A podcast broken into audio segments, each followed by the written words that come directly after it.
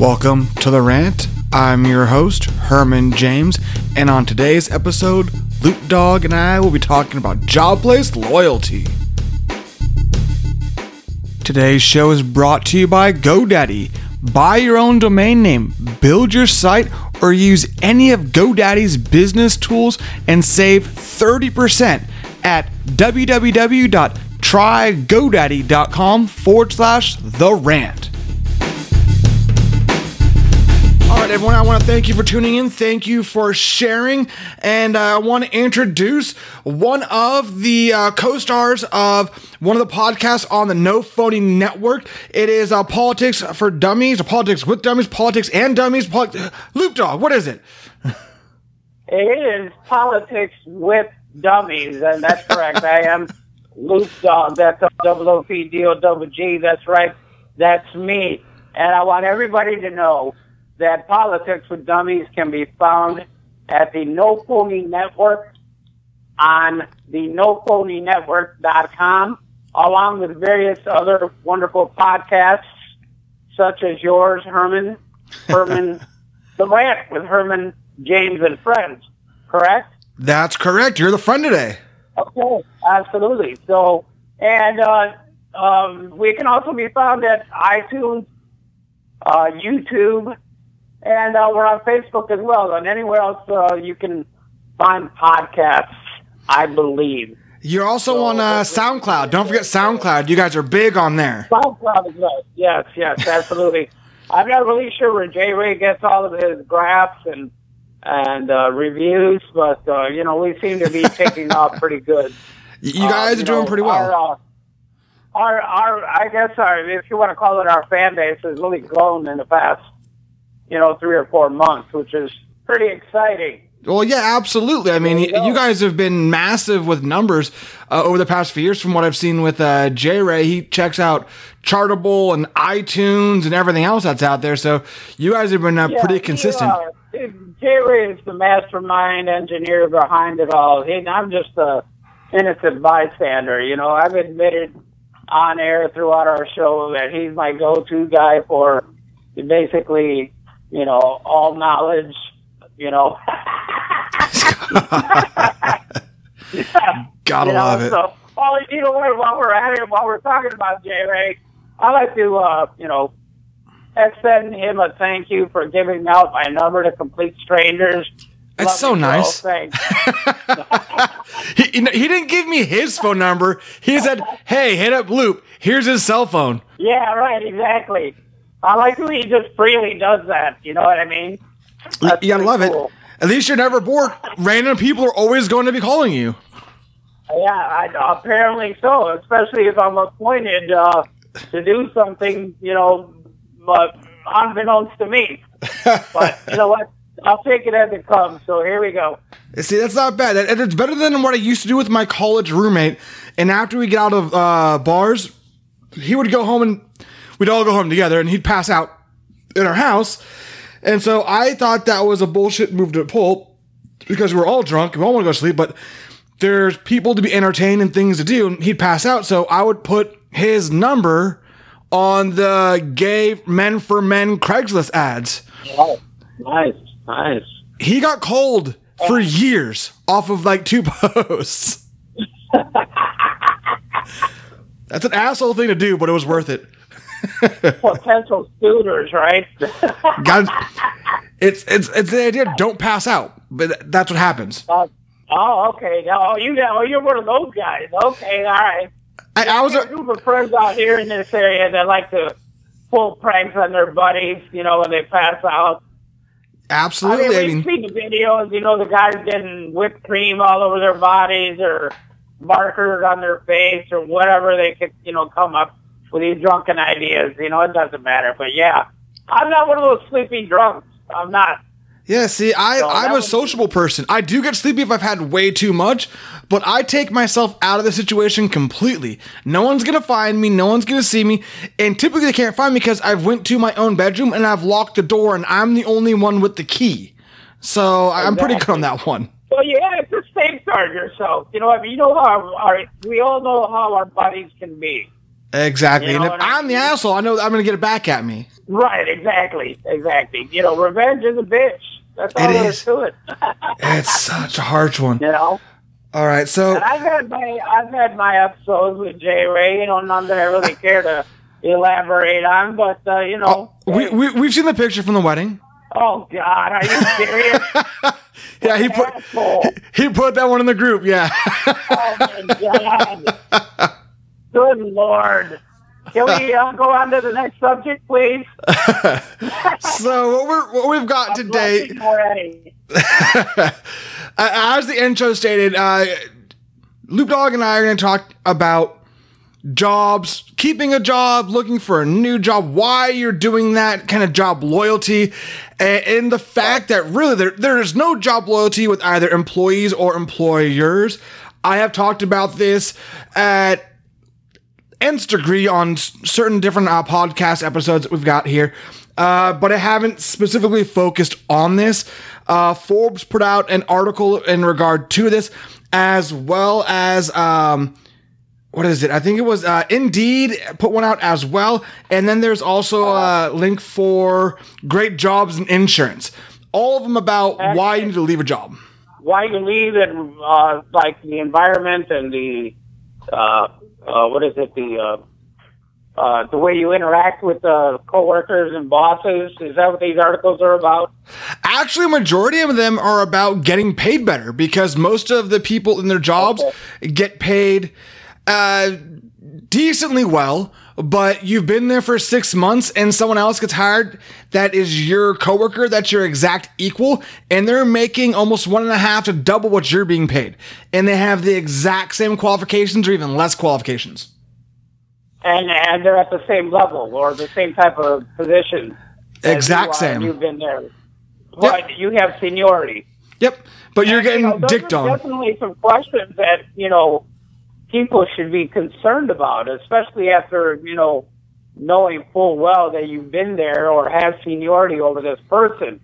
You know, and you have to wonder about the benefit package as well.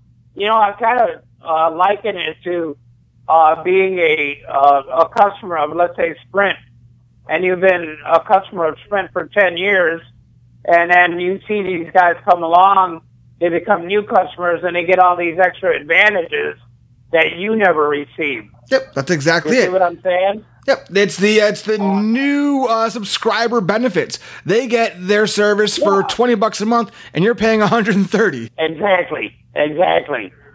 But Yep. you know, on the in the workforce, I mean, obviously it's completely different. But uh, I mean, dude, just throw throw the lid that list that you sent me, uh, throw it out there. Let's attack each Each one of them for it. one at a time, and you know, we'll focus on one, and we'll give each other's uh, opinions on you know whatever's being thrown out there. You know what I mean? I've got a Absolutely. lot to say. Trust me. And I'm sure Joe, you know that I, you know, I, I'll probably get pretty riled up about this shit. Yeah, th- there, there was a heads up that you, you might get a little bit animated about it. But in regard to uh, the list for you, uh, there are certain items that go into everything that a lot of people look at for getting a job initially. A lot of it is going to be the environment. Um, a lot of it's also location. Uh, pay is a massive one, as well as benefits.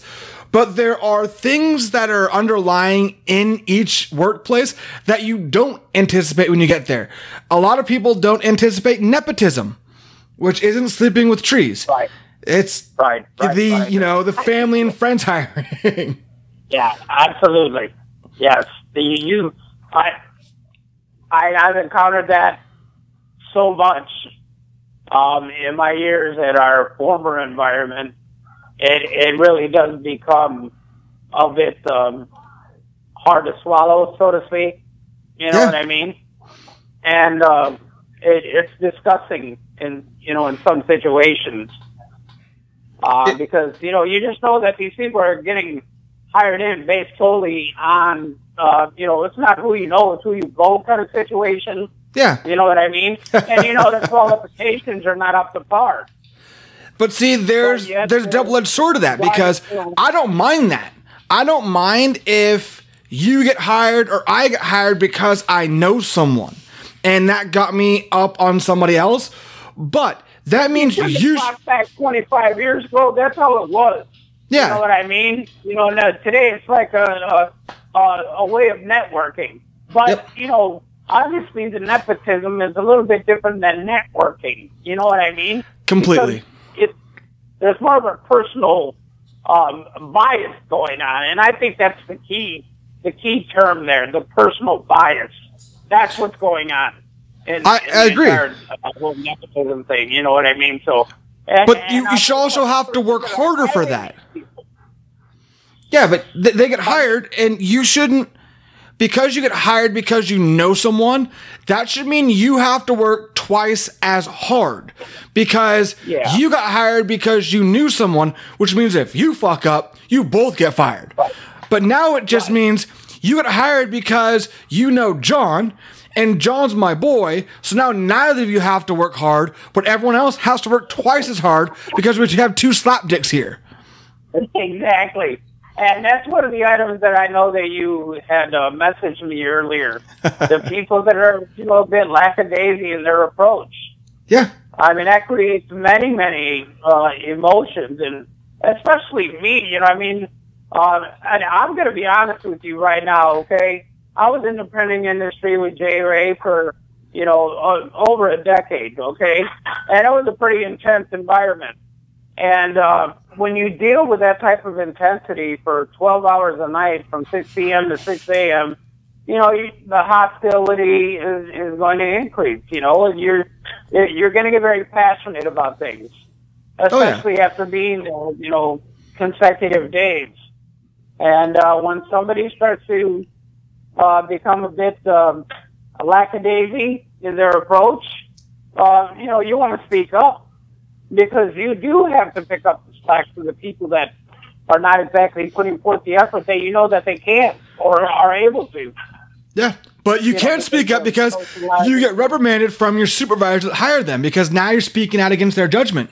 Exactly. Exactly. And what do you win in that situation? Where does anyone win in that situation?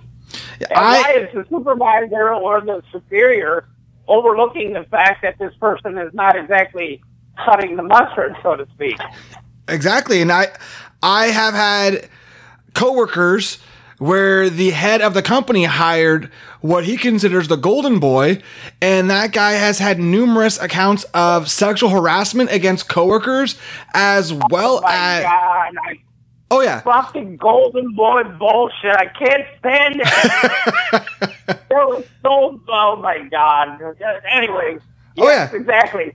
And those are the those are the guys that are usually the most rotten. yeah horrible. Th- there have been numerous people that left that job because of him. horrible people. They really are. and if you, I mean, if, when you're that horrible, don't you realize that you're affecting loyalty? You're affecting the the environment as a whole. You know what I mean?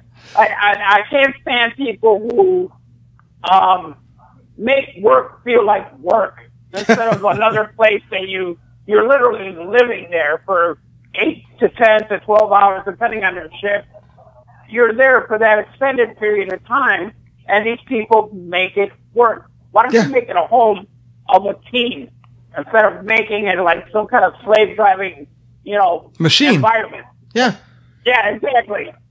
it's it's a bear, and then I there's don't feel like moving up the machine. You know what I mean? and and that's what it is and there's no one to regulate or check those individuals because if they do that that puts a bad stigma on the higher ups that put them in that place. They can't let that go because it shows that they've done wrong and they don't want to have that on them and that's horseshit. Because what those people are they're a cancer. They're a poison to a company where people want to actually work and participate and be a functioning member of an organization where like you said, they spend most of their time, most of their life in this one facility, office, environment, more so than they do with their own family, friends, and children.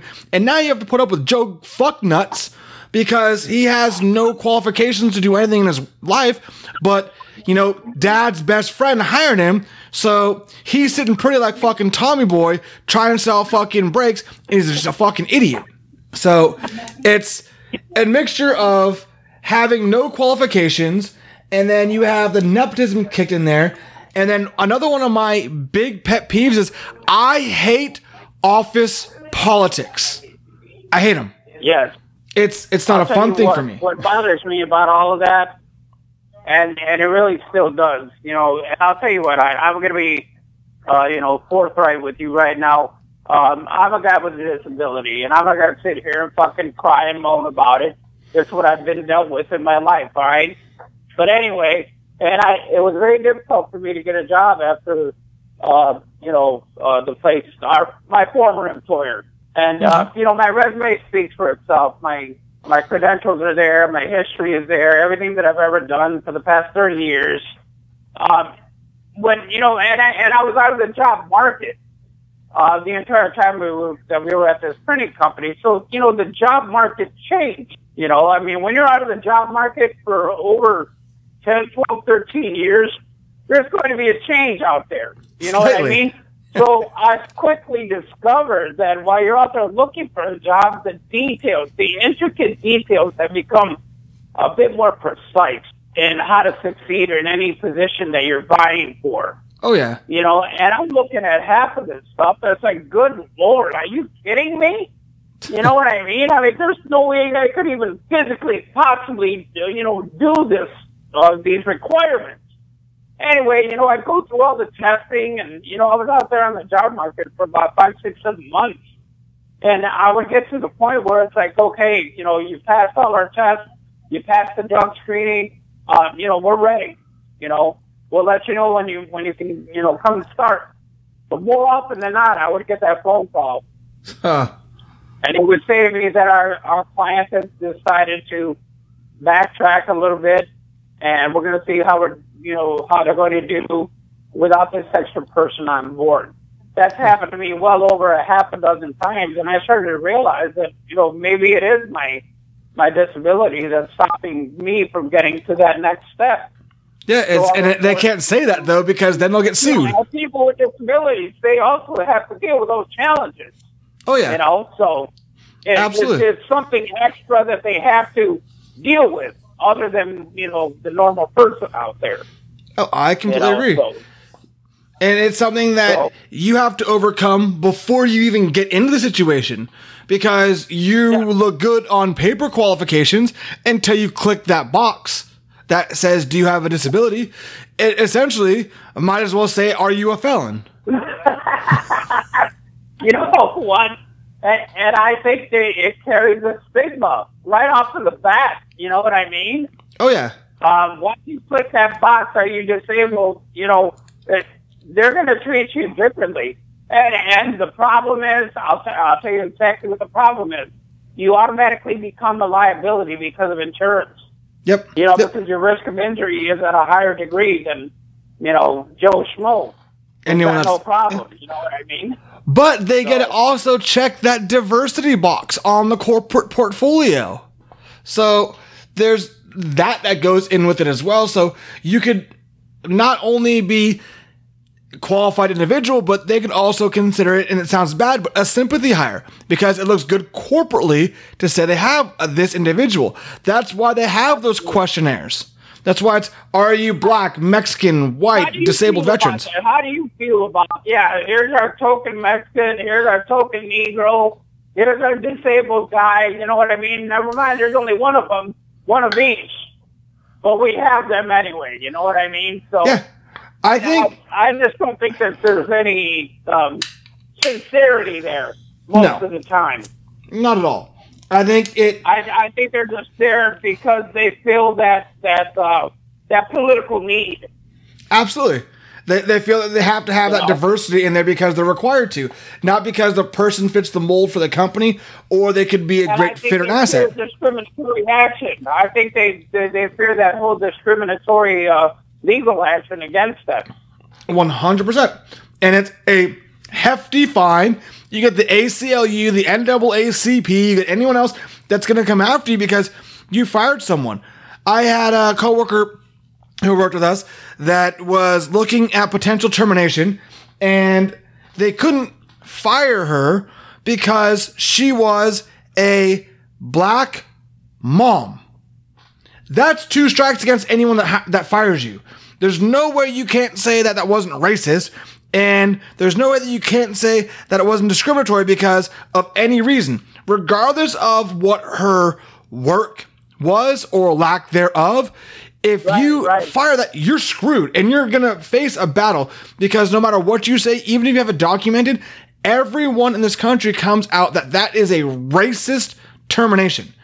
And it, it's just not going to happen. In other words, in other words, if she she holds the trump card. Oh shit. She's not going around grabbing people by the pussy. Wait, no, I think she actually did. Actually, never mind. Dude. That was great. All right, I'm stroking my own ego right now. I hope that's the only thing you're stroking right now. exactly. I now, now, you know what? I want to get back to your uh, uh, when you had mentioned about the uh, the office politics.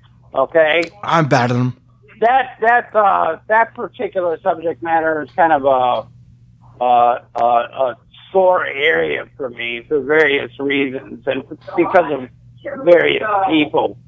And my really my only problem with the office politics are, I think, the people in there they they feel as though that they've you know become so overwhelmed by what they supposedly do. But when you're outside of the office and looking into the window, they're not really doing anything at all. You know, just by appearances. You know what I mean?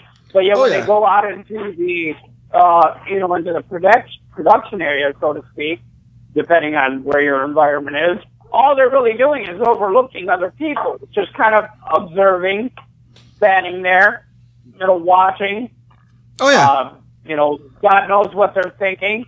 They're not actually there getting their hands dirty, although I do and have known uh, people that you know in, uh, in supervisory positions that do get you know on their hands and knees and wipe floors. You know what I mean? They really do. oh yeah. I, I actually didn't get hired because I said I wouldn't do that. that they, you know, they they like, you know, there are certain people that like to throw themselves within the mix of all the other people because they want to feel uh, or they want to exhibit a uh, a team, uh, you know, effort, and they also want to be uh, let the people out there know that they also will and are willing to go out there and get their hands dirty with you. I'm not I'm not just your boss, but I'm also somebody that's going to get my hands dirty with you. Yeah, I'm one of you. I'm one of the workers. I'm one of the people.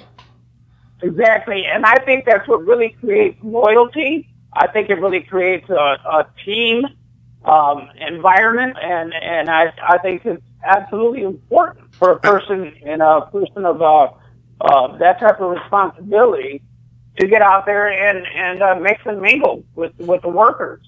You know, I- I But can't agree more, but- they're not all that way. No, they're not all that way, and they don't want to be that way. Are, not, are usually the ones that are overlooking uh, the ones that are not exactly putting forth the effort or, you know, creating the quality that the company expects of the product that they're creating. You know what I mean?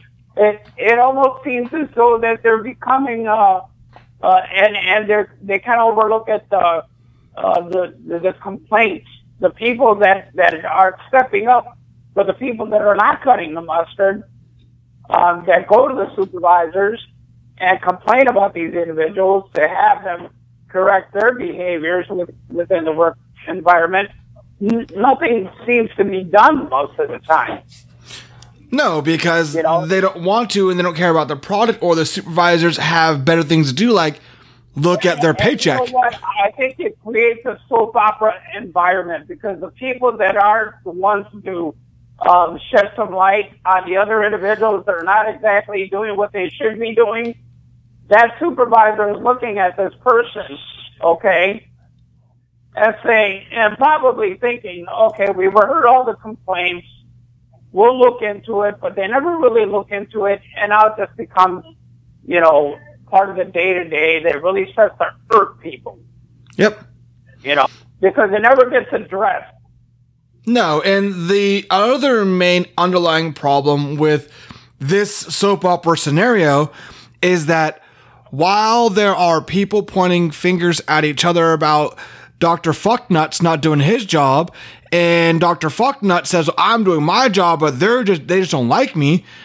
They take the spotlight off of the people that are actually busting their ass and doing stellar jobs and not getting recognized. Exactly. Exactly. We had an in-house tracking system, okay? And it could have been utilized as a tool for productivity of each individual uh, worker, okay? Because everybody had their own sign-in code, basically their own password. So everybody's, uh, I guess, tasks Yeah. were traceable, okay, by the supervisor because they were, you know, the heads of the entire system. They were able to um, track everybody's productivity. But that tool was never utilized, or not that tool, but that in-house tracking system was never utilized as a tool to sit there and graph every individual worker's productivity throughout the evening. And that really, really bothered me because I think as a supervisor, you should know at least a part of every facet of a job that is out there required of all the workers. You know what I mean? So one department may require certain things, and I think a supervisor should know at least, you know, a part of that department and each and every other department Agreed. on how it takes to make that department function. And if someone's short staffed, you should be, as a supervisor, able to jump in and fill the position to help the team out to finish the job. Absolutely. And that's where the nepotism and, and the office politics really fall short. Because the people that are getting hired into these positions, are they really qualified to sit there and make each and every single department function properly to succeed? Yeah. And are they able to help the company move forward in a positive manner that doesn't have any negative connotation? And I don't think that it's able to. Uh, There's a foreshadowing of just shit that's put out there. And that's one of the three topics that uh, one of the uh, actual articles pointed out. The first idea in total was the fact of Groundhog's Day. Are you going in doing the same exact shit every single day? And on some jobs, that's inevitable. That is your job. Your job is to repeat the same thing. But are you able to do it in a different fashion or something that is entertaining? I have worked predominantly uh, most of my life I worked in hospitality. So I've been everything from a busser, server, bartender, cook, uh, I've been a bar manager, I've been a banquet manager, and a co owner of a deli. So I've done a whole bunch of different things in that world, and it's the same thing every day. But it didn't feel like that because I enjoyed going to work. Which brings to light Right. the second question that they had is Are you happy? So you can do the same thing, but does that make you happy? What in your environment is making you happy? What isn't making you happy? And that comes to the third and final point on this particular article, which is Does your leadership uh, in the company suck? And I think all three of those are easy, small, fine points to look at to find out if what you're doing is something that is going to benefit you or if there's a way to get up and around it. And for me, I've been in many jobs where my personal belief is to put everything you have out on the field. Do your best Yeah. because the best you can do shows to management, and that is going to create a promotion and they're going to acknowledge all of your effort. They're going to move you up. That has done nothing but bite me in the ass for 25 years because every time I do my job better than everybody else, the response I get for promotion or for getting a higher level is, but you're really good at this, and if you leave this, we're fucked. Like Right, right, right. that's a slap in the face. They're, they're they're not willing to shift um, that situation for you so you can advance. Correct, because if I were to leave that station, that situation, and I've already set the bar higher than anyone else has, the next person Yeah. can't reach that bar, which makes the management look stupid. So instead of giving me a higher position to train someone below me to do what I did at my level, they will hire someone less qualified than me to be my supervisor in the position that I wanted to have. Yeah. And you know what? I think that's uh, that's a kind of a stagnant approach for a, a company or a restaurant to do to an individual who's been there and given all that effort. You know, and it really does create uh, uh, an animosity. I would imagine that you were quite, you know, upset about it. You know, in various times throughout your 25 years, like you said. You know.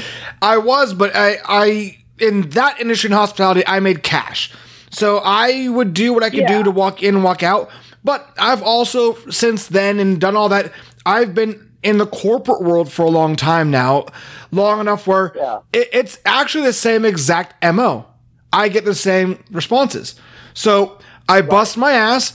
I do better than everybody else.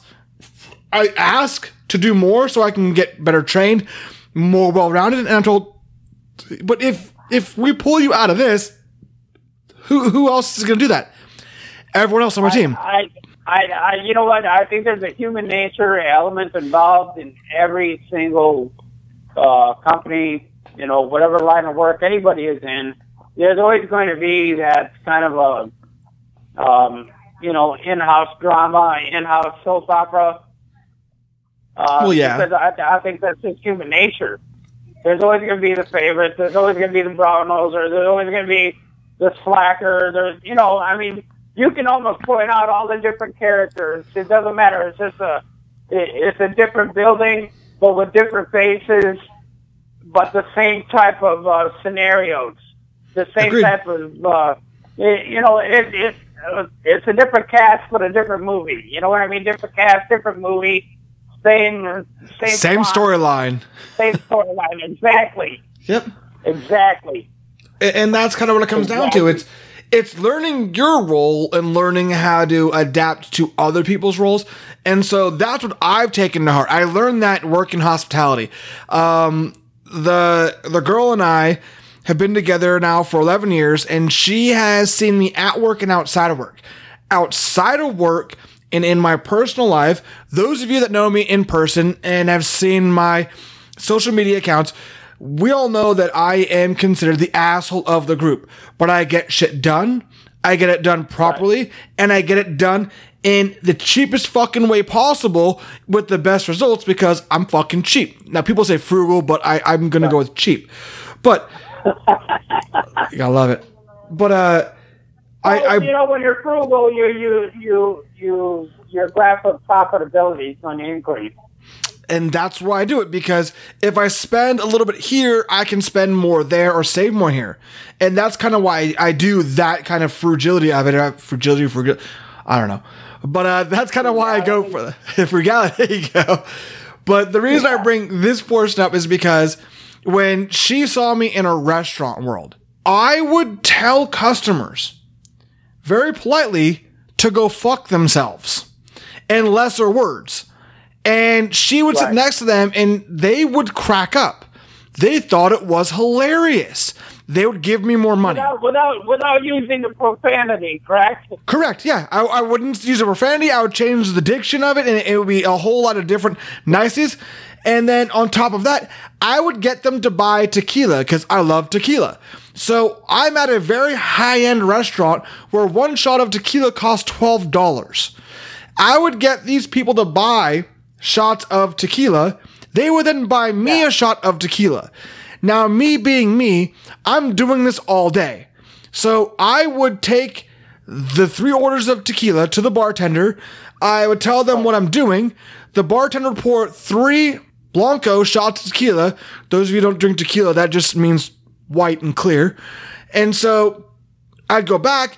One of them is a water shot. I take the water shot, they take tequila shots. I go back to the bar. I charge them for all three. At the end of the night, I drop the tab for them with the third shot of tequila they bought for me on top of their receipt and say, This is my gift to you. Thank you. Right. I I I would make hundreds of dollars for doing nothing, telling people to fuck off, and giving them the own tequila shot that they purchased. And she goes, "You're an asshole. Like who are who's that guy?" I'm like, "That's that's the guy they pay me to be. This is what I do." So you're drinking the placebo. Yeah, yeah.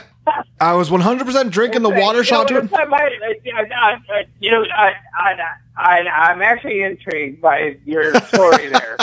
so you're able to turn yourself into a stuck-up little bitch and be condescending towards people without using profanity. Yeah, I, there's an art to that. You know Yeah. that, right? yeah. I've been told that for a few years. I've had. m- Jay Ray is a, I think Jay Ray's an expert in that shit. Jay Ray and I need to go to a bar together, and what we'll do is we'll just do this shit to random people, and they won't know what's going on, and I'll walk out lit because they'll buy us drinks for no reason. Right, right. That's great. Wow. Mm-hmm. And I, I suppose there's some kind of con con artistry there. Oh, for for sure there is. All the legit. Yeah, it, it's one hundred percent. It's it's a con game, and it's an ability because of being in the hospitality world. I've been able to watch interactions with people. I've been able to see everyone do all this kind of stuff. So I can read body language. I can read tone of voice. I can read all of this stuff that some people consider that they're actually doing it because they don't hear them at all times saying things or having these kind of intonations in their voice. So I can oh, placate to that but I've parlayed all of that ability and all that time in college and in hospitality into a corporate world. So now I can sit in my office and hear you it. studied human nature? Have you start, studied human nature or what? Or I- is this all just comes with the territory of being in the restaurant industry for over two decades? Uh, a little bit of both. I, my degree's actually in kinesiology, and that is the study of the human body and its movements. Okay. So I have and, and body movements do indicate certain feelings, emotions, or or situations. Correct? 100% and they're either subconscious or they're outright blatant so you can kind of read people's emotions depending on how they sit how they talk to someone if they have body motion or lack thereof Sometimes read their mind. Sometimes read their mind. You you know what they're about to say, judging by what their movements are are like. Right? if not reading their I minds prior to it or yeah you know, you, you can tell if they're lying or like that. yeah That's pretty And- awesome. I, and- I actually like that. I, I find that very intriguing. I, I love it. It was a fun. It was a fun thing to do in college, and now I parlayed it into the corporate world. So I, I can see when someone's trying to shit on me, and I so can see how that can uh, work for you. Definitely, absolutely. it can until no one's there to help you. So I'm it, not- you know what? I'm not so sure I would like you. I wouldn't be able to tell if it was sincere or not. and see, I, I'm always when I'm talking with my friends, when I'm talking with people I enjoy being around, I'm always sincere, and that's why I'm considered an asshole. And it's because if you suck, I'm just gonna say, "Hey, that's fucked up. That, that is not okay." What the hell you just said there? You need to step step back and redo what you just did because that's that's not gonna work well. And so I don't have a problem saying that, but you have to kind of check your environment, check the company. And if I act the way I am outside of the office, inside of the office, I'm not coming back the next day. But I've also had the ability to work in the job I have now, the career I have now. I have Uh-huh. been able to move up and around people as they are getting demoted. I have been able to put myself in situations where supervisors told me no, and I talked to their manager, and their manager says yes. I have Is superseded. it, is, it, is that out of your coercement or is that out of your superiors um, approaching you, saying to you, okay, we're, we're, we're having a shift right now, so we think you're going to be better suited here? Or do you have to approach your supervisor and say, hey, I, I noticed that there's a shift going on. Maybe I could inch my way forward here. It is 100% because I approached them because they would hire someone outside of the office before they would promote within the office. That and you know what? I think in the in the um, manufacturing world, it's the opposite. they would rather promote within house as opposed to, you know, searching the field abroad. But there's a reason to that, and that's because of cost. It costs money. Yeah. To search for someone. It costs money to hire certain people. Yeah. It costs money to train someone with everything. So if they can promote someone within the company to just move up a rank and train them a little bit, and then train a new person a little bit to get back to they were, that in the long run benefits the company because it saves on the bottom dollar. But if the company doesn't even want to try to look within the company unless someone says something, then that shows what kind of a company you work for. And the company I've worked for for a while, they don't tell you, hey, you know, Susie's leaving. If someone feels that they could fill Susie's shoes, let me know and I'd love to talk to you. You find out the day or the week that she's leaving, that she's leaving, and they've already been doing a month worth of interviews. Right, right. That's It's kind like- of shady, isn't it? It's such a shit fuck, is what that is. And it, it is Yeah, a it is ridiculous way of doing things. I, I think it creates a false hope. It really does. It's not even a false hope. What it does is it creates a negative work environment. That shows your employees, whomever's position that was, you felt that nobody within your own facility Okay. had the Okay. ability to fill those shoes. Right. I, right, and I think well, exactly, and I think that's uh, that's kind of backstabbing to the individuals Yeah, that work it- within that uh, facility, you know, and uh, it's a shame, and I think it really brings down morale. It does, and it brings up hostility, and then they don't like the new hire because the new hire took a position that they felt they were qualified for. Yeah, there's many other things. Yeah, It's bad and lack everywhere. of trust, lack of trust as well. Oh, 100%. It's like, I've been here for 14 years and you didn't think that I could do her job? I've been doing her job all the time she's been here and now I can't have it? Well, you've been doing her job, so if they give you her job, who does your job? And that's the mentality they have. And it's a fucked up mentality. My thing, you know, I'll tell you what, I, I've seen, you know, uh, uh, positions of authority um, give away a lot of their responsibilities to people who are not in a position of authority, The underlings. Yeah. but because that they've taken this, you know, this individual under their wing, so to speak. It's like, you know what? All right, Joe Schmo, uh, I'm the supervisor. I this is one of my requirements of being a supervisor, but I'm going to appoint you to ensure that this is going to be happening every time we're here. Yep. You do all of my responsibilities, I get paid better. That responsibility. Yep. Exactly. So while all that is happening, and let's say that individual or that supervisor has taken on two or three individuals that are making sure that his supervisory requirements are met through these three or four individuals. Now the supervisor can sit there and look all important in front of the computer screen. And that's what matters And to that that's person, the though. kind of shit that bothers me. Yeah, exactly. But at the same time, the three or four individuals that have taken on this responsibility, along with their other responsibilities that they are required to do, they feel like they're being coddled by this supervisor. 100%. But yeah, you've got a hundred other people Oh, yeah. watching these three or four people thinking that they're brown nosers, they're suck ups, or, or whatever they want to think. And Yeah. I think that really creates an equality in the un, or not an equality, an inequality in the work environment. 100%. And That people feel teacher- that they. that whole teacher's pet bullshit just doesn't fly. It oh. doesn't. It doesn't. And then what you look at is these people that take on all these responsibilities for the supervisor. This is where the idea of the false hope comes in because they feel that they've been chosen by the supervisor because of their unique talents and abilities. And because of this, they are going to advance supremely in the company.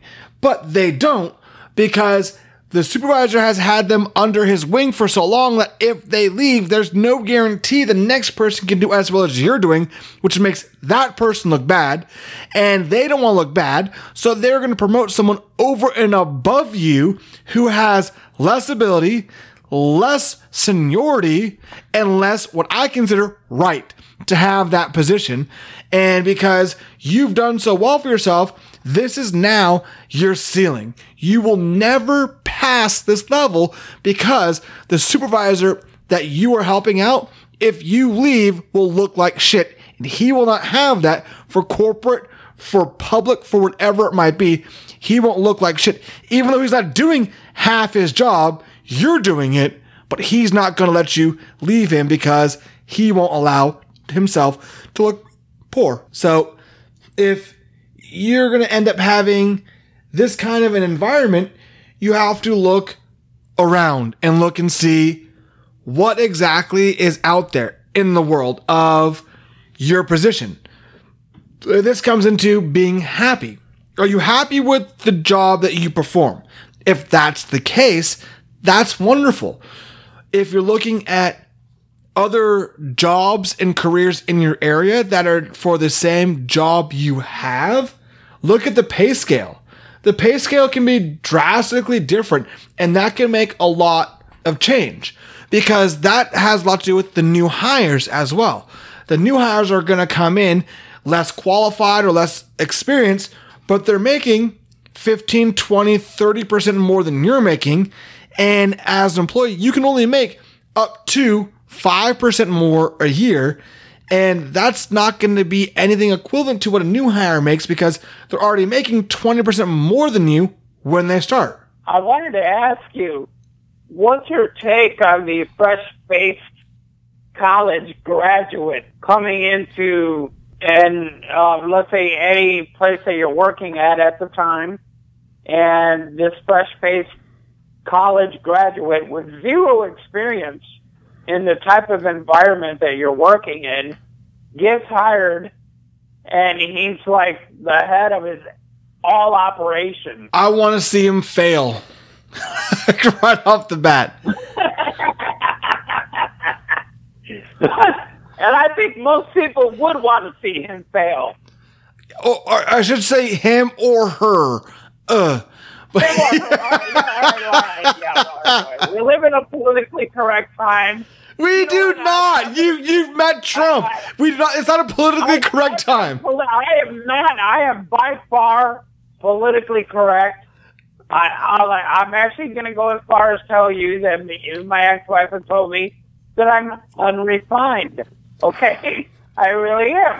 Was this the first or third ex-wife? I've only been married once. Smart man. I've been told I should marry the girl I've been with for 11 years. I figure I'm going good so far. Why do I need to ruin things now? Yeah, no, it's only a piece of paper. That's exactly. But as for politically correct, I, I, I don't believe in any shape, way, shape, or form any of us politically correct. Uh, people placate toward that for media purposes. And backpedaling some more, in terms of someone coming out of college with a, a new degree with no experience. Fuck that. Like, no, get in the trenches. Give that guy six weeks at least. Yeah, but that, you know, most of the time those those individuals have never ever even been or seen the trenches. Correct. You know, they come in with their, you know, their dockers, their you know, spit shine Who the loafers. fuck wears Dockers? You know, the white shirt. Yeah, exactly. You know, I mean, you know the type. You know the type. All right, but see, I have to give it to certain individuals because I have a soft spot in my heart for the individuals that do work their asses off that just came out of college. Uh, one of my really good friends came out of college not having a legitimate job in his life and right. he had a good sales job. Is he wealthy? Does he oh. come from a wealthy family? Yes. Not said. Not said. But so, all right, go on.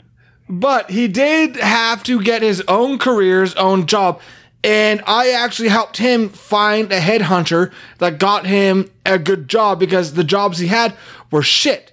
And they weren't paying him well and they weren't doing well to the standards that he wanted to have.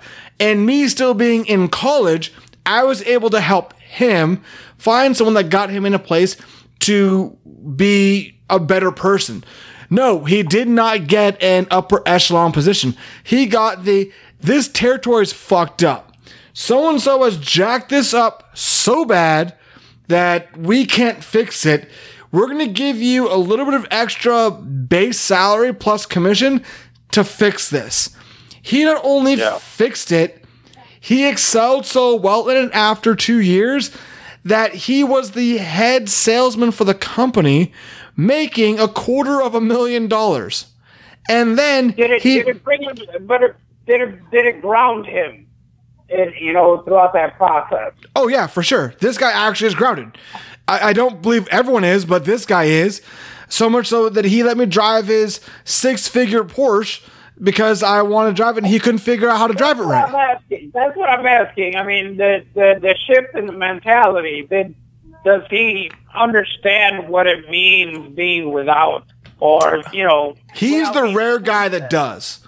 He's the rarity of people that is the people un, people that understand that Yeah. there's nothing going to be given to you. His parents didn't give anything to him except for a college education. And they said, Right. Here you go, you figure this out. The two fields his parents thrive in have literally nothing to do with what he does. They are the polar opposite of what this guy does. And so he was able to succeed outside of that. Another good friend of mine has two different career choices he had. He has succeeded at both. And he came from a rather well off family, but Yeah. he went to a state school. He didn't go to a private school and he was able to excel. Now he is owning his own business, two of them by himself, and he's doing very well and living in the California North Bay area, so San Francisco Bay Area. And so Right. there are people that can do so well. But what this shows me is you can do well when there's no one around you to hold you back. When you have the ability to shine and grow and thrive, that shitty supervisor, that fuck stick of a coworker of yours who can't do his job right, they aren't limiting these people that I know personally because they've seen them, they've told them all to go fuck themselves, and they have done better despite them. Both of these people are making over six figures individually and doing well by themselves. Okay, now a quick question: Do you feel as though that they had the courage to do so because they knew that they had something to fall back on if they failed? You know, meaning you know that they knew all along that they they've always had that cushion. I, I'd say yeah. You know, you understand what I mean, right? Yeah, you have the ability to fail. You have a safety net that's going to catch you, and you're Yeah. not going to fall to the abyss like the majority of the world would. For most people, you know that, right? One hundred percent. I am my safety net. so, and and I get that. And uh, my friend, I, I who's think I think they're you know what's most important in that type of situation with you know kids that uh, have uh, you know an insurmountable wealth where you know whatever they try to do with their lives, um, they you know whether they they fail or succeed. I, I think uh, that's that's that's just a huge difference because they know there's always that safety net. You know what I mean? So I think the importance of an individual in that situation is the lessons that are learned. I can't agree more with that because everyone's I, I, I think it, it, they need to understand how, you know, the mind and the heart and the spirit and the soul and, you know, those things really need to come into play in a person like that. I agree. They need to understand that there's something more than just having that cushy, um, you know, uh, bank account or mansion or, you know, six figure car or whatever it is. whatever anybody wants to consider wealth, monetary, materialistic wealth. You know, there needs to be an inner, inter, you know, inside personal growth. It's an earning, a, a yearning, excuse me, that you have to have within yourself. And I think, unfortunately, for people who didn't grow up wealthy like myself, uh, I mean, you both. there you go. You and I both. Uh, we have a fear of Still failing. I'm not there yet, but trust me, I'm working my way out.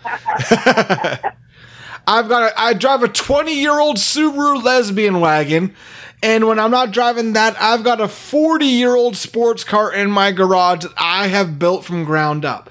So I, I got a forty. I, I have a forty-year-old uh, Cutlass in my garage.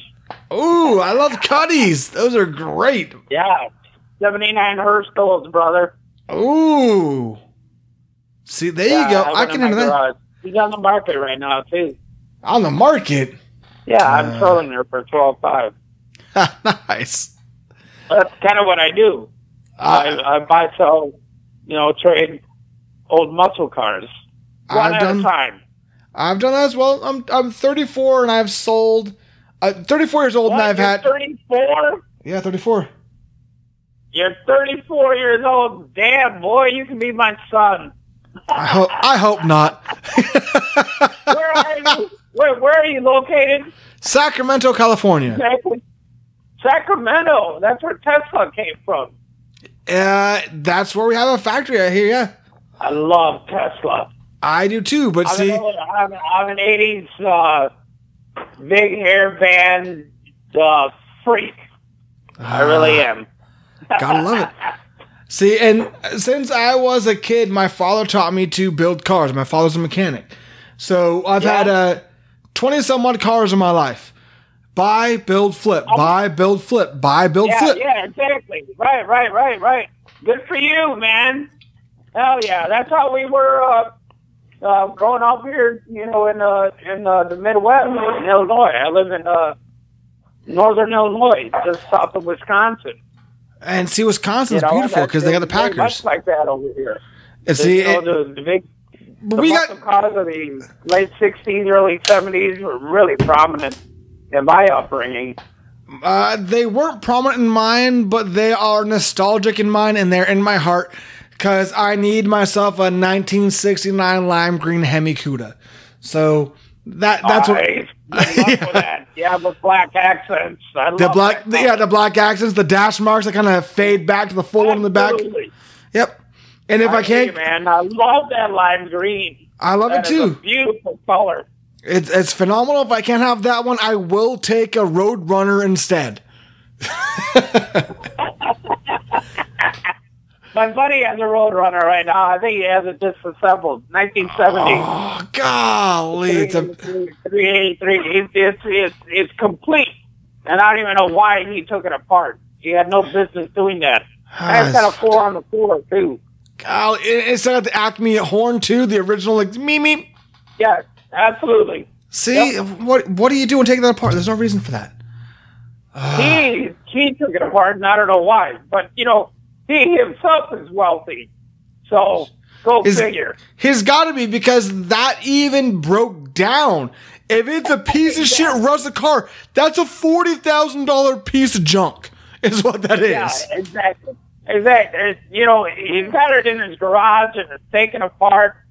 I, I doubt it. I doubt that he has it fully unassembled. You know what I mean? Oh, But yeah. You don't even want to lose a washer in no, that car. no. You know, because the purists out there are very particular Uh, about they- what they're after, especially when you're asking for a certain amount of money with these cars. that's a six figure car when it's original, easily. Absolutely. Absolutely. Easily. Absolutely. Yep. From a, from from a thirty four year old's perspective, of course. Well, you you seem to know a little bit about the market, but yes, you're you're absolutely right. I I, I know a bit. appreciate your father instilled that in you. Do you want to start getting paid for listening to podcasts, especially The Rant? I know you do. It's free money, and why not do it? Download the Podcoin app. It's free for Androids or iPhones. Use the code The Rant to get 300 points right off the bat for downloading the app. You can turn the points into free gift cards for Starbucks, Target, and a whole bunch of other things. Things are added every day for doing what you're already doing, listening to podcasts. Download the Podcoin app or check out thehermanjames.com for links. And don't forget to use the promo code The Rant for your free 300 points. I, I We need more youngsters like you. You know what I mean? So Shit, me youngsters. I'm the guy waving my fist on the porch of the kids on my lawn. Oh God, 55 in August. golly, you're like you are Clint Eastwood now. Pardon me? Get off my lawn, you fuckers. That that's you. Oh, dude, I can't stand that shit. I got a neighbor, he mows his fucking lawn diligently every Wednesday. It's like, are you fucking kidding me? I mow my lawn maybe twice a month. I, Not gonna I, happen. I, you know, I'm looking to do it twice a week. That is way excessive. It is, isn't it? Way too excessive. And I ah. have hills on my property that I can't even fucking possibly deal with, but I go out there and I try to manage it. But I get people over here to help me out, you know, because like I said, I'm disabled. But I fucking do it, man. I go out there and do it. I do all the flat parts. I don't care. But see, there you go. it. You got that ability, and you I- got that willingness, and you've got that yearning in your system, and, and that's really what I was talking about when it came to these guys that started doing their own thing. And yeah, one of my friends, he works for a company because he's smart about his shit. Why pay to start Yeah. your own company when you can make tons of money off of someone else doing all that work for you, and you collect off of them? My other friend says, "Fuck working for someone." I do this shit myself.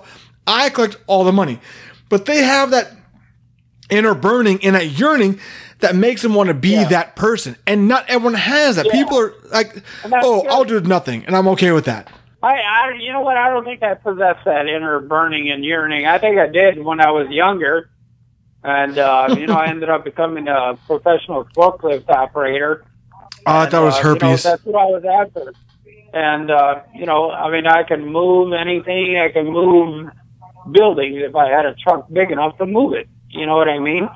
Um, but you know, I mean, after being or doing that for you know 35 years, um, you know, I mean, I've seen it and I've done it all. You know, and uh, I said, 55 years of age or heading on to, um, I don't know. But there's a difference. I- I you, wanna- you chose a I just wanna go niche. my I just want to go to my next concert and build my next fucking hot rod. You know what I mean?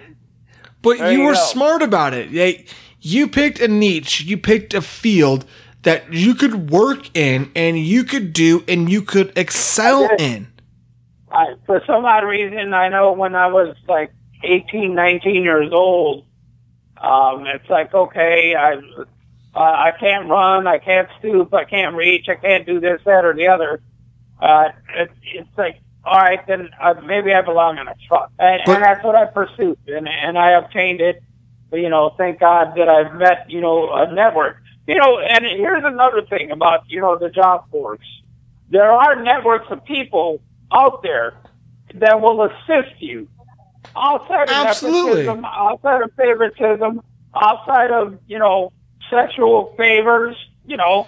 Wait, it- you don't have to give those? Uh, you're not required to suck dick for jobs? all put down to them. And people actually looking at you as a possible individual that can succeed at something. And I'm talking sincerity. I think sincerity has really lost its place in the work environment. I really hate, I really think that. Well, but I, I feel that's on both sides because I can tell you that I am going to give everything to this company and I will succeed and I want this company to succeed and be told that they expect the same from me and in, you know, what is it? Uh, in for your ability for working so hard, they will promote you, pay you well, treat you well. And then you bust your ass and then they don't. So And you spend all those hours there. You know, and and uh, and you know what? I'll tell you what. I you sound like a person that devotes all your time and all your effort, and even ex- spend extra time there if need be, with no question. Yeah, pretty much. You're just there to do it, get the job done, walk out, and go carry on with your personal life. That's Yep. exactly what I did for Uh, you know 13 years. Yep. And I'll tell you what, you know, girl, I mean, I used to do 40 days straight, 12 hours a night. Phew. 40, I think my biggest stretch was 42 days. Golly. And I'm talking 6 p.m. to 6 a.m. That's, I mean, that's a brutal shift. That That's that's a graveyard. 480 hours of you Yeah. working straight just 12 hour days. Exactly. Yep. I did that. And they allowed me to do it. And you, and you get used to the money.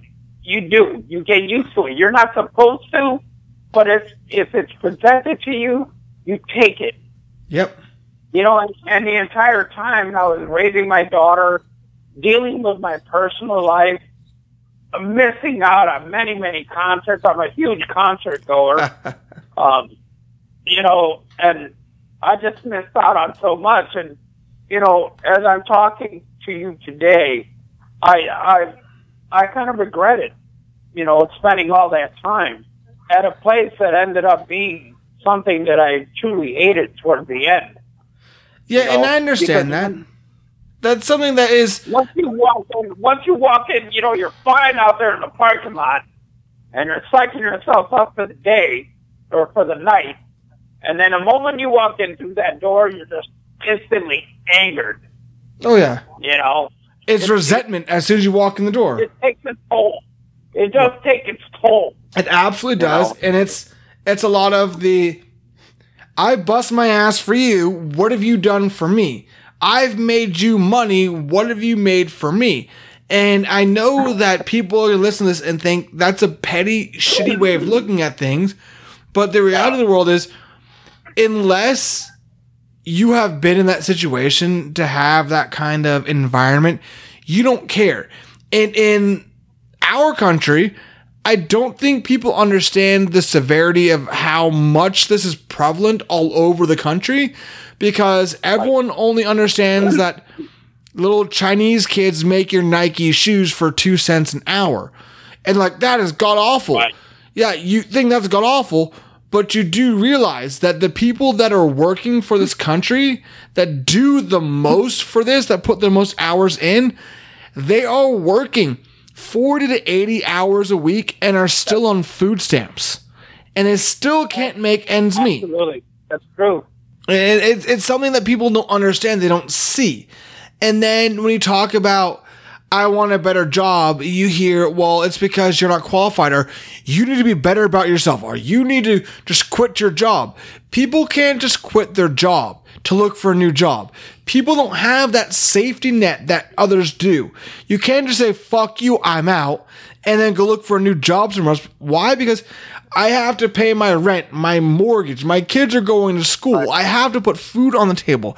You can't just say, fuck this all, I'm out, and walk out like Jerry Maguire. Life isn't a fucking movie. Like, you don't have that ability. And so, I think there That's- is that I- naiveness. Now, I can call you Herman, right? Is that your name? Is that your real name, Herman? Yeah, yeah, that is. Okay. Now, I I I can't allow myself to paint uh, an entire portrait of my former employer in in a horrible A negative light. Slave environment. You know what I mean? Yeah. Um, when I first started there, I, I can't even, dude. I'll tell you what. I was I was going to cash my last paycheck, my last unemployment check. And you want to talk about nepotism?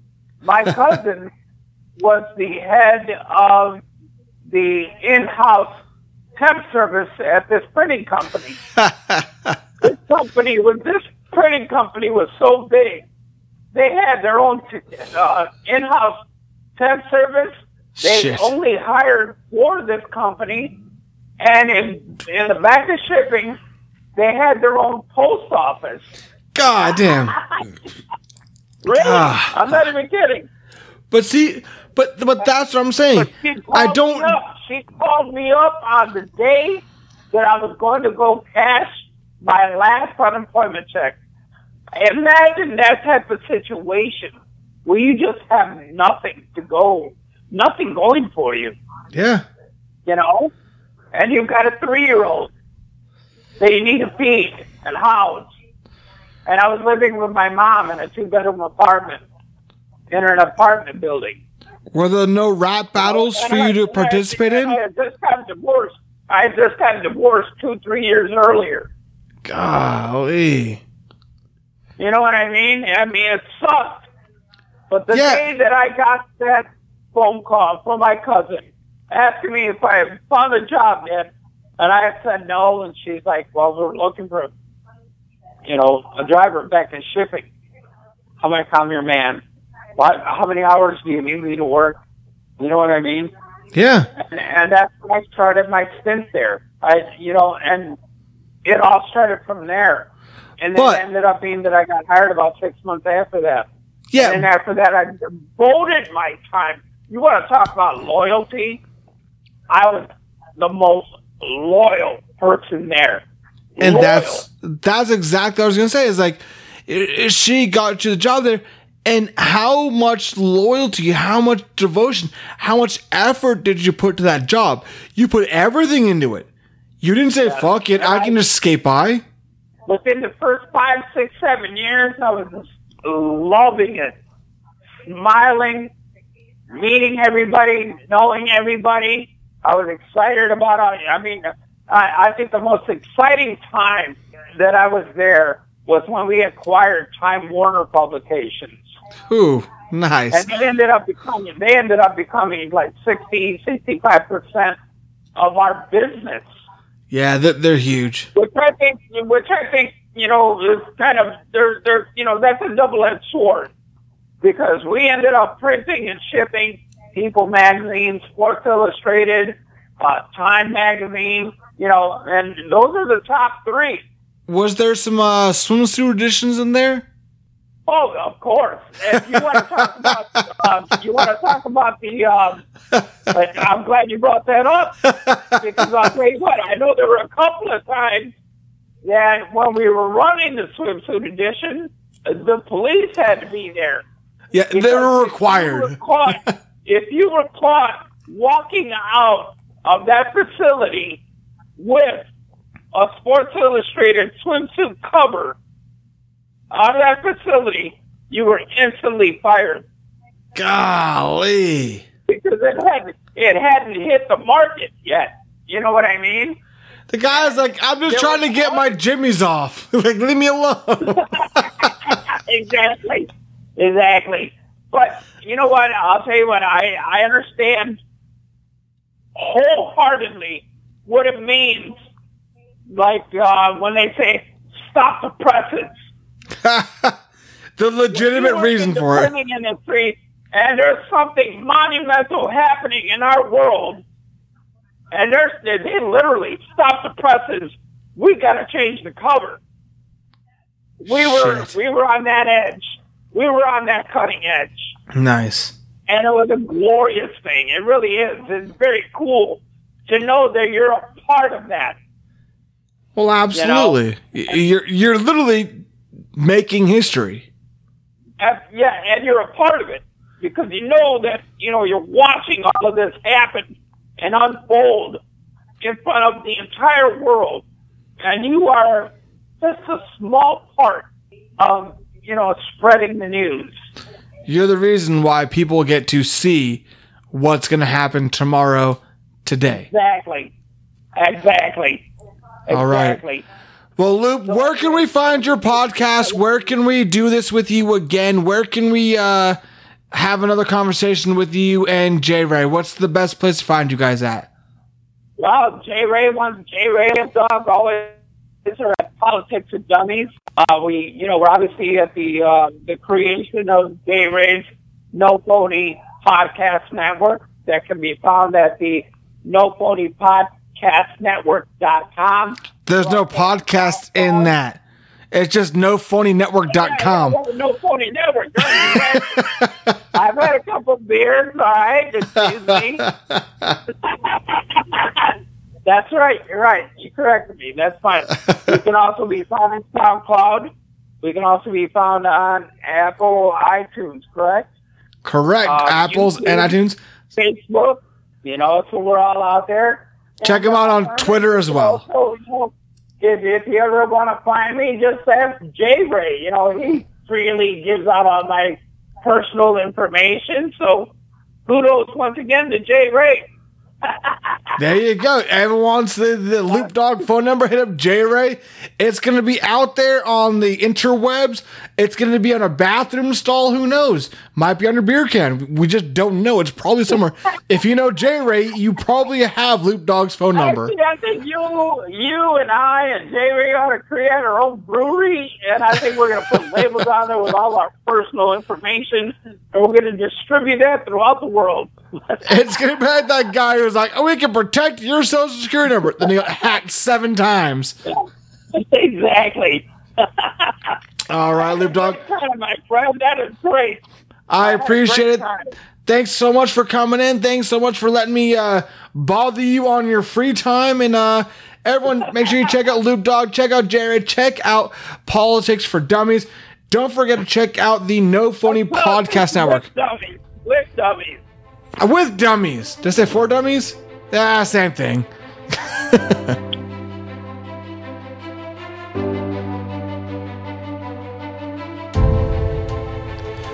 Jobs aren't getting easier, the hours aren't getting any shorter, and the requests for management aren't getting any lighter.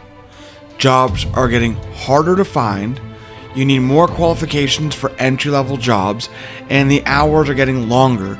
With the advent of technology and the advancement in technology, we're now working longer and harder than we ever have before and getting compensated even less than we would have prior to the advent of the technology. But that has nothing to do with how you feel and how your environment is within your office or how your office and management treats you. If you cannot feel welcome in your own environment, why are you there? Because you're getting fucking paid to be there. Bills aren't just gonna go away, the collectors aren't just gonna stop calling, and like a majority of the world, we all have debt, whether it is our house note, student loans, credit card, whatever it might be, we all have things we have to pay for. There are things that aren't going to go away taxes and the fact you have to pay for everything if you want anything. If you want to get rich, great. How are you going to get there? You have to work. You have to spend money to make money. It's a stupid adage, but it's true. A majority of people are leaving their jobs because they are employed there and there's no loyalty to them. There is nothing given to them. There's no compensation. There is no positive influence for them in that job site. No one's telling them how great they're doing. All they're seeing is that they are doing good, they're doing well, and here's some more work. Here's some more responsibility. Here's more for you to do. By the way, I'm going to go on vacation now. Oh, you want time off? No, no, you can't have time off. I'm going to take time off. Here's some more work for you to do. You've done well so far. Let's see how much more you can do. Let's see how further we can push this until we break you. And then they hire someone new to the company with less qualifications than you were hired with. But they get more money. Why? Because you can't attract good help and good employees for the same pay that you're paying the people that are already there. So you make the people that are already working in that company feel like shit. So now they have to run that hamster wheel every single day to do the same monotonous fucking work, knowing they're getting paid less than the person they're fucking training to do their own job. Why? Because it's about the bottom dollar for the company. You can only give someone up to a 5% raise a year, and that's after they get a review, which most people berate the individual for and don't give them the full amount. Why? Because you can't give them everything. Gotta make them wanna work harder, right? That's the mentality, isn't it? Fuck that. Fuck you. Fuck them. The mentality is a happy fucking coworker and a happy staff gives you a happy product and a great product. The more turnover you have, the more money you spend on training, the less likely you are to be profitable in the long run. Yeah, you are gonna have bare minimum that you're paying your staff, but they're not going to be happy. They're going to be angry, and all you have is a hostile work environment where everyone hates each other, no one wants to work with anyone, and everyone is counting down the fucking minutes to get out of the office. The problem with that, again, the product, the work effort, all of it goes to the shitter. But now, because of technology, even though your job isn't requiring you to work from home, you have to work from home because if you don't, then you're gonna get shit on by your supervisor, or your management, or the CEO, or corporate, whomever you wanna say it is. But because the fact that you have the ability in your own house, you're gonna have to work twice as hard, three times as hard, four times hard in some companies, because that's what they expect. It's not in writing, and it's not technically required, but you know if you don't do it, you can't advance, and even not advance, maintain where you're at and keep your own goddamn job.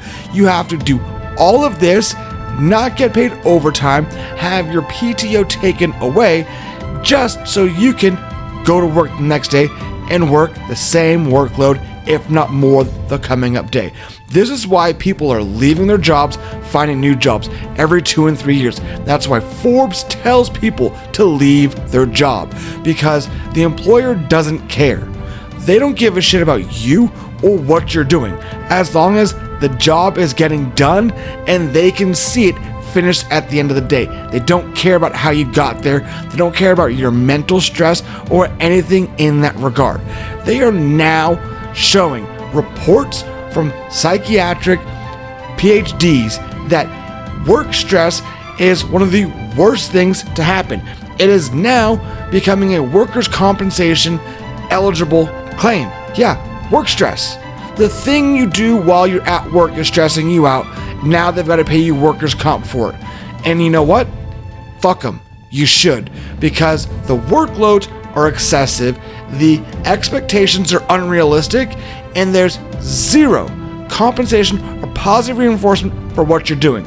So if you're not happy at the job you're at now, quit just sitting there and bitching. Get on your phone, get on the internet, do what you've got to do. Call your friends and start looking elsewhere. It's not going to be easy and it's not going to be fun. But you know what? When you start seeing that you can get paid to do the exact same thing you're doing now at a different location, maybe it's closer to your home, maybe it's online, maybe you're going to travel, whatever the additional perks may be, you're going to see that if you're happy at what you're doing and the pay is equal to what you need, you're going to be happier overall. Your significant others are going to be happy, your family is going to be happy, and your life is going to be better. There's no reason to sit in a shitty job, in a shitty environment, just because you feel you have to. The job is not what defines you, and the employer doesn't give two shits about you as long as you're in your seat. Do they call you when you're homesick? No. They don't give a shit. Do you find what makes you happy and get paid for being happy? And if you're not gonna do it, then shut the fuck up and do your job because you are wasting the air and you're taking other people's fucking wind out of their sails that are trying to have a good day and a good job. It goes both ways. Either shut up and fucking work or put up and get out because those are your only options. You don't have the right to bitch if you're not going to look for something different or try to make your job better.